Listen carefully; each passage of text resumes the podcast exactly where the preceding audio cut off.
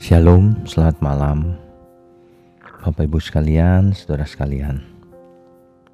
Malam ini kita akan merenungkan firman Tuhan dari Yakobus 1 ayatnya yang ke-14 dan 15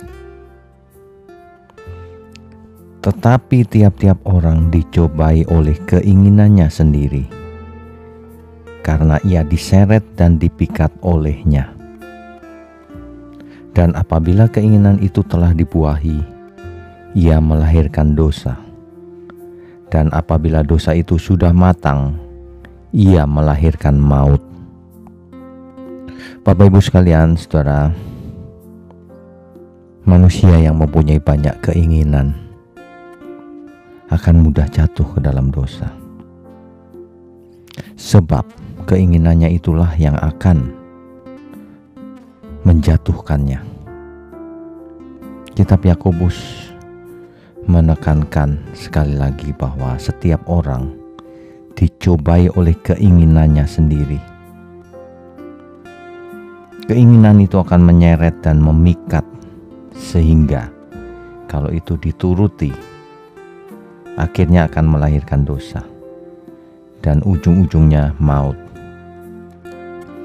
Oleh sebab itu, Malam ini mari kita renungkan kembali. Apakah kita masih mempunyai keinginan yang banyak? Apakah kita masih diseret oleh keinginan-keinginan kita?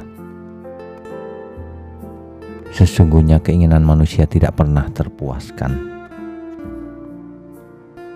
Itulah yang mencelakakan banyak orang.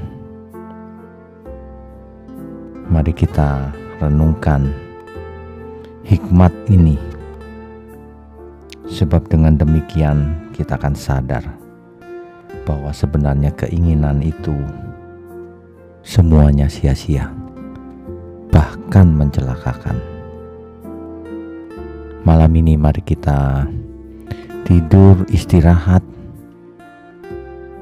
dan tidak banyak keinginan lagi. Mari kita kosongkan semua keinginan pribadi kita, ambisi kita sehingga kita boleh bangun pagi dengan keadaan segar, tidak banyak keinginan. Keinginan kita hanya satu: melakukan yang benar, melakukan kehendak Tuhan. Kebenaran ini mengantar kita semua pada tidur malam kita. Amin.